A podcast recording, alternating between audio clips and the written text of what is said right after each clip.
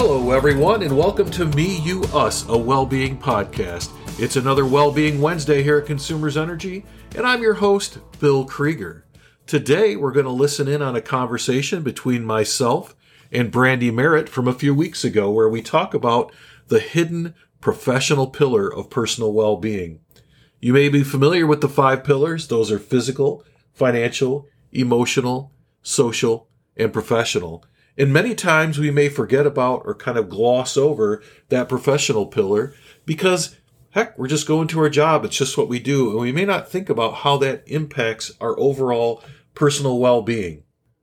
So listen in as Brandy and I discuss that hidden pillar of professional well-being.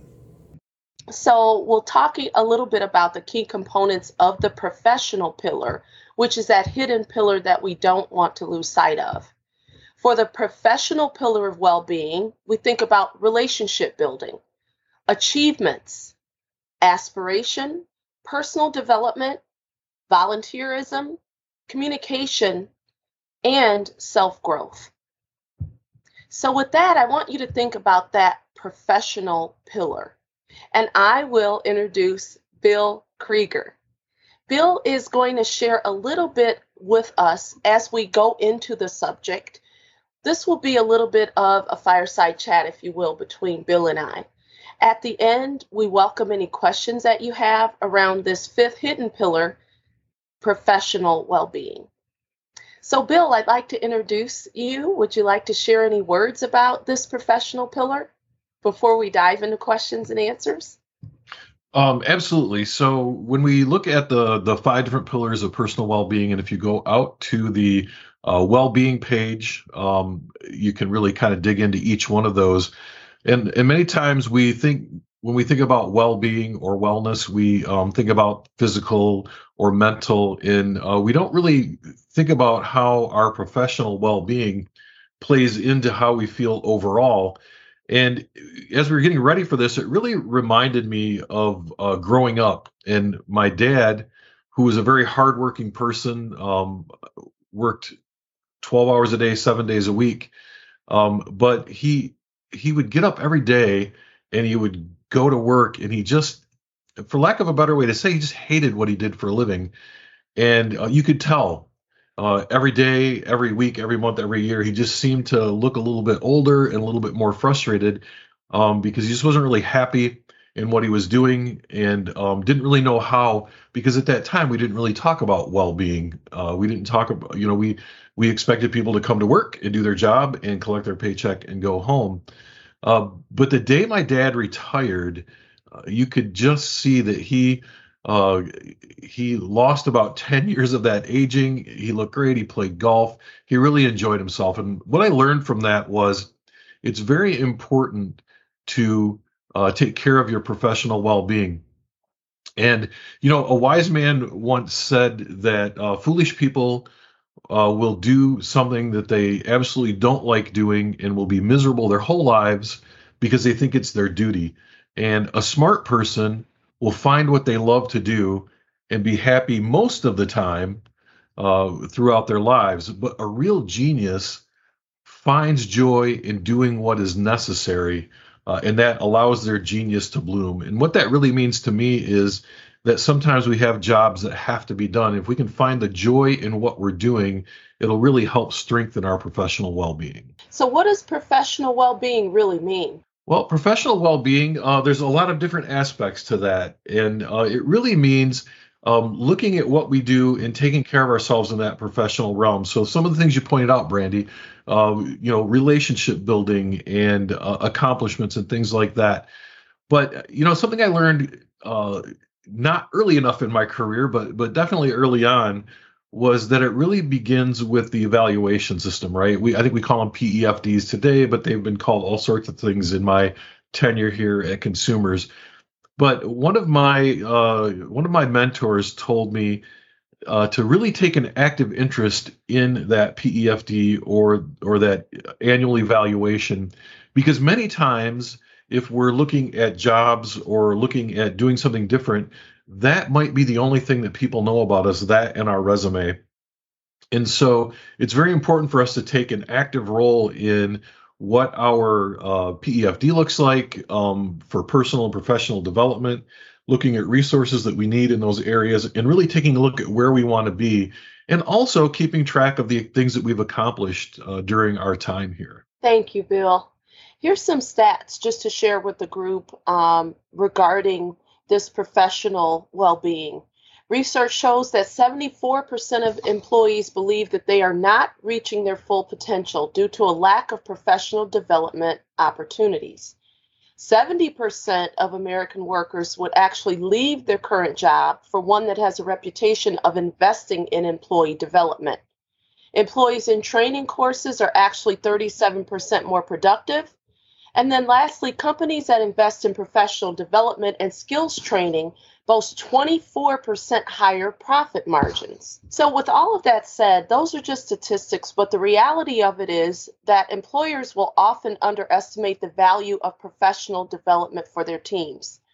However, helping coworkers hone our strengths and grow our skills better equips us for our roles.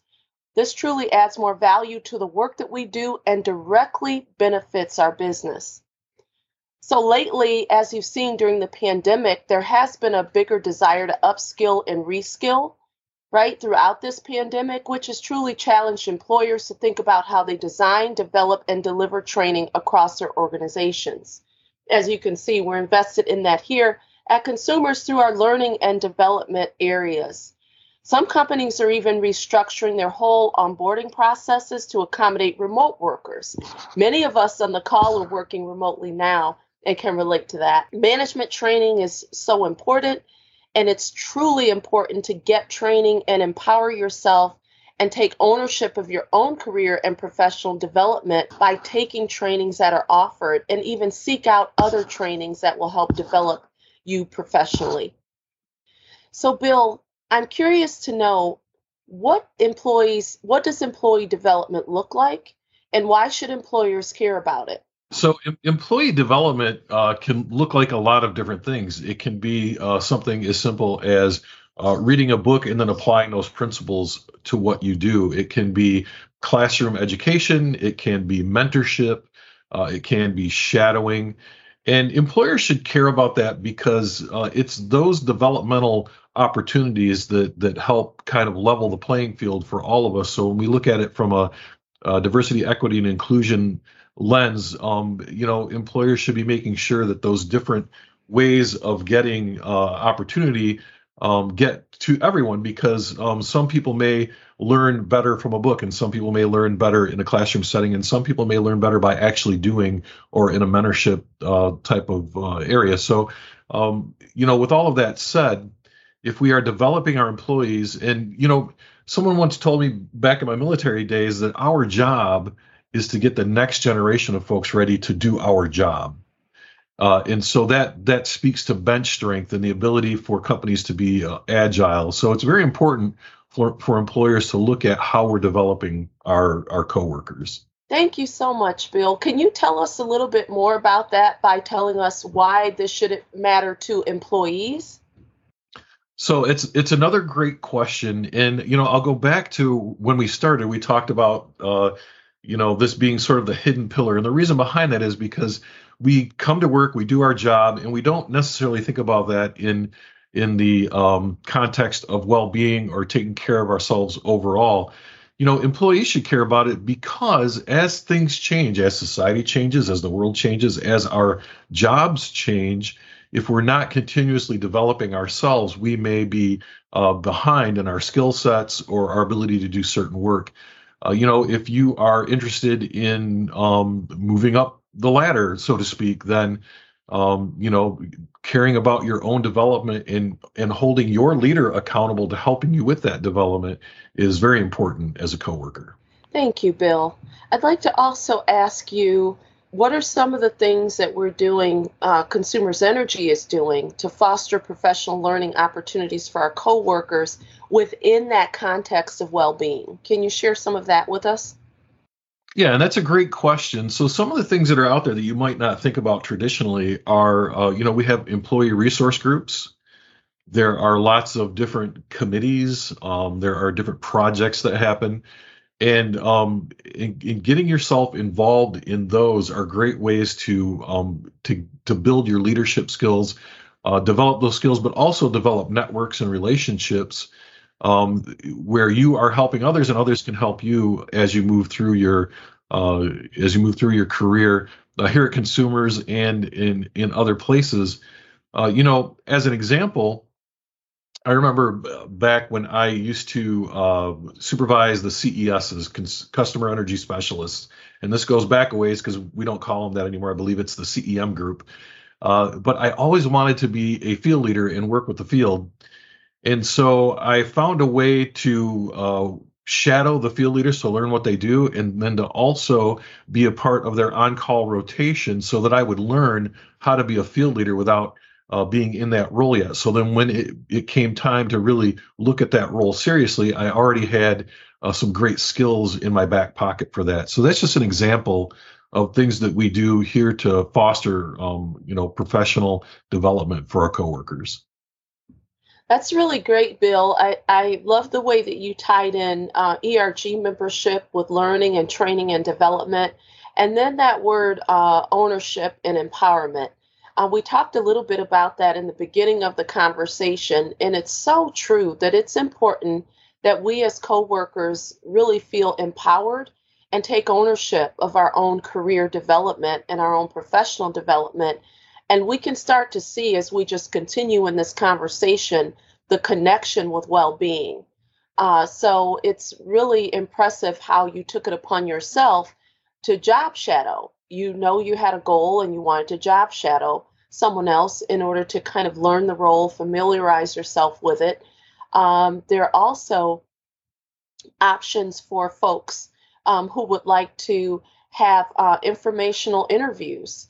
That's another way to take it upon yourself to reach out to someone who may be in the field that you're interested in um, within or outside of the company. And if calendars allow, it's always great to have an informational interview with someone where you learn a little bit more about an area of the company that you might be interested in in the future.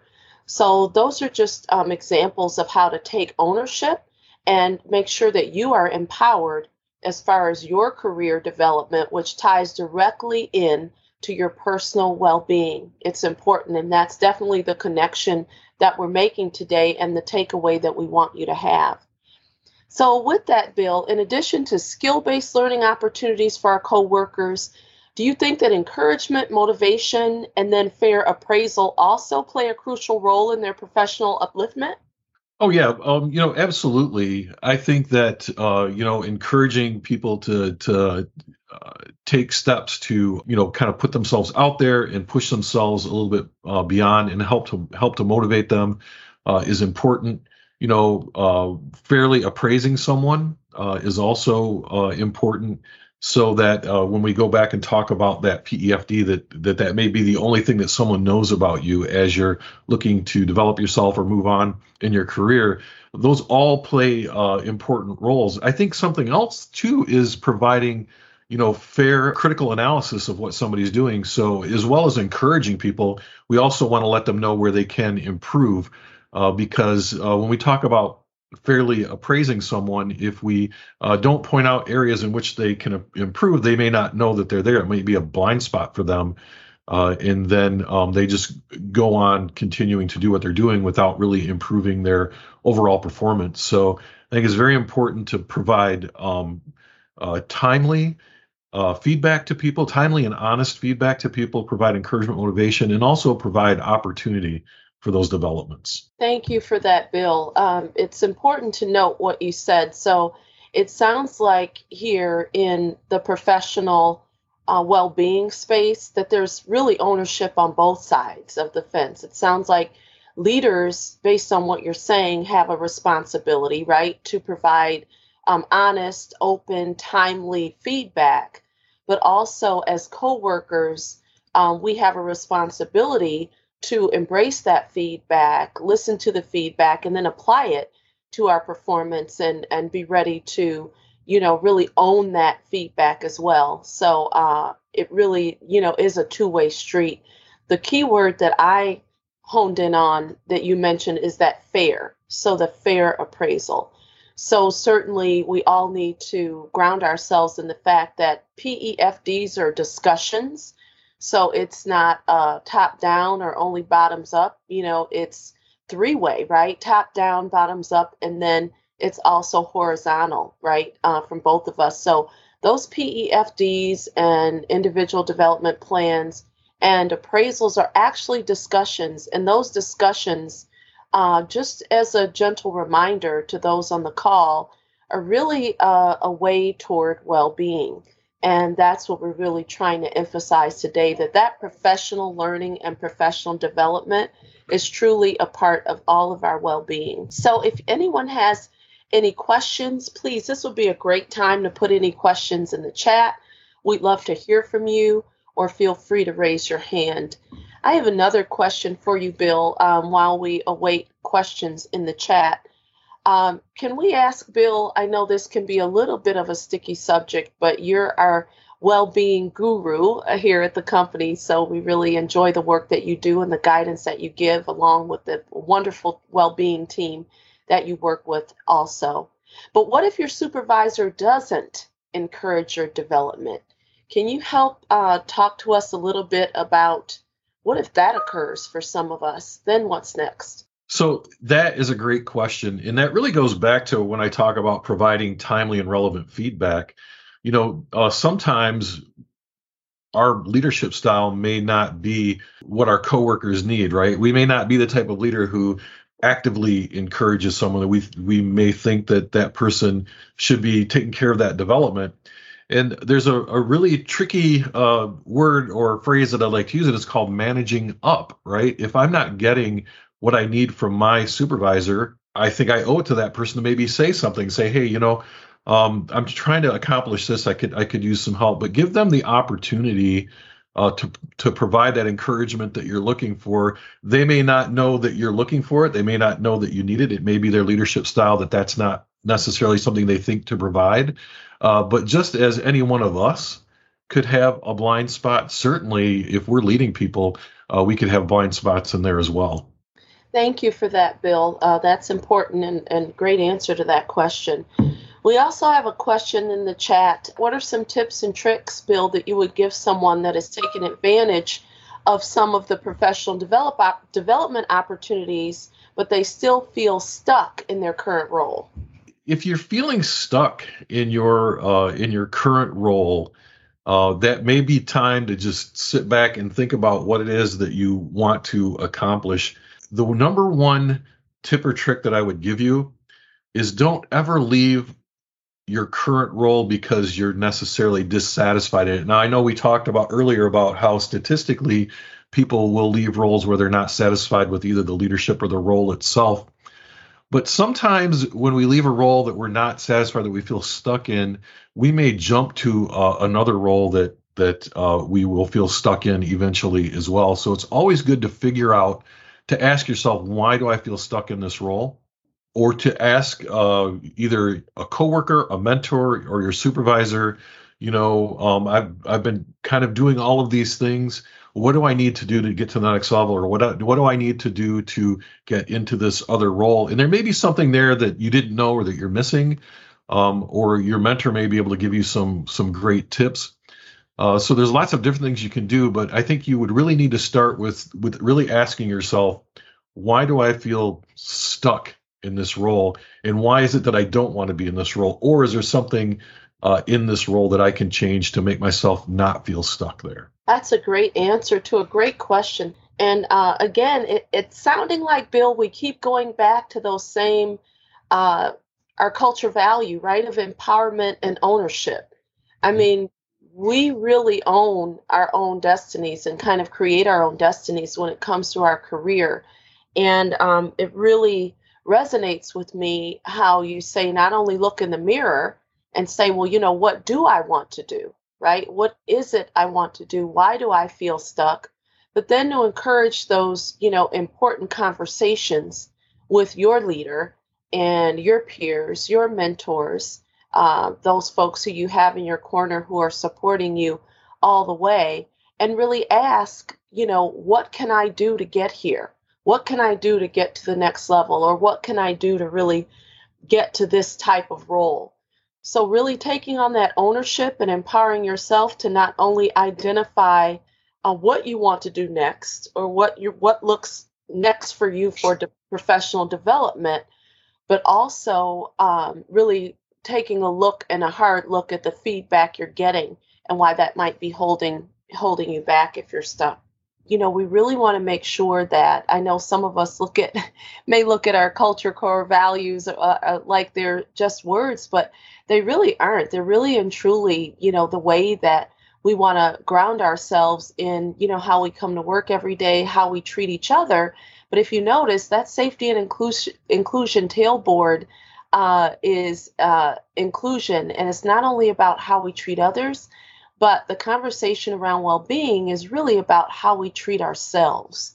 And in treating ourselves and caring for ourselves with that well being, we really want to consider uh, the pillar of professional health and professional well being as well. We have one more hand raised. That's Shelly. Shelly oh, um, has you. her hand raised. Uh-huh. Thank you, Shelly. Hi, did you have a thought? I did not see I did. It's something that I didn't hear um, somebody mention already, but I've been with the company going on 11 years. And I know when I came here, um, I was an executive assistant, and I remember being in a staff meeting, and a question came up on how to do something, and nobody was answering. And I had just come from Ford World headquarters and Mercedes Benz World headquarters, and we had done what our company was just trying to do. So I waited, and no one said anything. And I said, Well, here's what we've done in the past. And I was told I wasn't allowed to speak, that I was just a secretary, and you just sit there. And now you know, I spoke up and said, that's not really right. You know, everybody has something to bring to the table. And I've done it twice, you know, working in the C suite. And so it's changed now. And I feel so grateful when I see the EAs that are up there running meetings and, um, doing that kind of stuff. So I guess the bottom line is even though you may feel stuck and not getting where you're getting, it takes time because a lot of what I've talked about, it's been 10 years in the making, but it's so awesome to have like your department and the things that are going on in this company. I'm very impressed and it makes me grateful that the new hires coming in are having such a positive time. So I just want people don't be afraid to speak up. You can still like your job and make friends and even though you ruffle a few feathers along the way, ultimately it's better for everybody in the end. Thank you, Shelly. Thank you. We appreciate you for being a part of this discussion. Well, I am going to turn it over to Bill our well-being uh, guru and our amazing uh, Bill Krieger to take us out and uh, just kind of wrap us up, Bill, in the discussion. Thank you. Well, thank you. And you know what? Between Shelly's comment and I'm just looking at the uh, at the chat here, and my good friend Julie Jordan, who I've known for a long time, uh, said she's been attending the University of Consumers Energy for 40 years. And uh, we could probably have a what's for lunch with Julie to talk about all the changes that we've seen um, over over time. So, you know, thanks for pointing that out. And truly, this is a learning environment and has been a university, at least for me. Now, I've only been here for 27 years, not not 40. Um, so my stories might be a little bit different. Uh, but true. And you know, Shelly, when you talk about the changes in what executive assistants do, it has truly been amazing and transformative uh, to see the uh, the work that's being done because you know it's I don't think it's any secret that uh, you know the executive assistants kind of run the business a bit around here uh, and and just about any other place you go uh, because of the knowledge base they have and the work that they do. So uh, definitely appreciate all that you have done. Um, so to wrap up, really just a couple of things to leave you with when it comes to professional well-being is that one find the joy in what you're doing um, to really have that conversation with yourself in the mirror about who you want to be and where you want to go uh, when it comes to your profession and really any other aspect of your of your personal well-being or your life. Uh, three, hold yourself accountable um, for the plans that you make, and four, hold your leaders accountable for helping you get where you need to be. Uh, take an active role in your overall professional development, but also understanding that those who lead us and those that we lead are uh, dependent upon that leadership as well. So that's what I would leave you with that it is um, you know your responsibility to take control of your professional development but with the understanding that none of us got where we're at today without the help development and mentorship of others uh, and so to uh, hold folks accountable to that for us and to also pay that forward as we move along in our careers uh, are also very important so thanks to everyone for joining in today um, thank you to raquel for pulling this together and to Brandy for the great questions and insights, and for everyone who joined us. And if you have questions uh, coming out of this, please feel free to reach out. Thank you all. Have a safe and inclusive day. Thank you. And thank you to the audience for tuning in today. Remember, you can subscribe to this podcast on your favorite podcasting platform, and be sure to take a few minutes and fill out our survey to let us know how we're doing. That can be found at http colon slash slash bit.ly slash me dash you dash us. And remember to tune in every Wednesday when we talk about the things that impact your personal well being.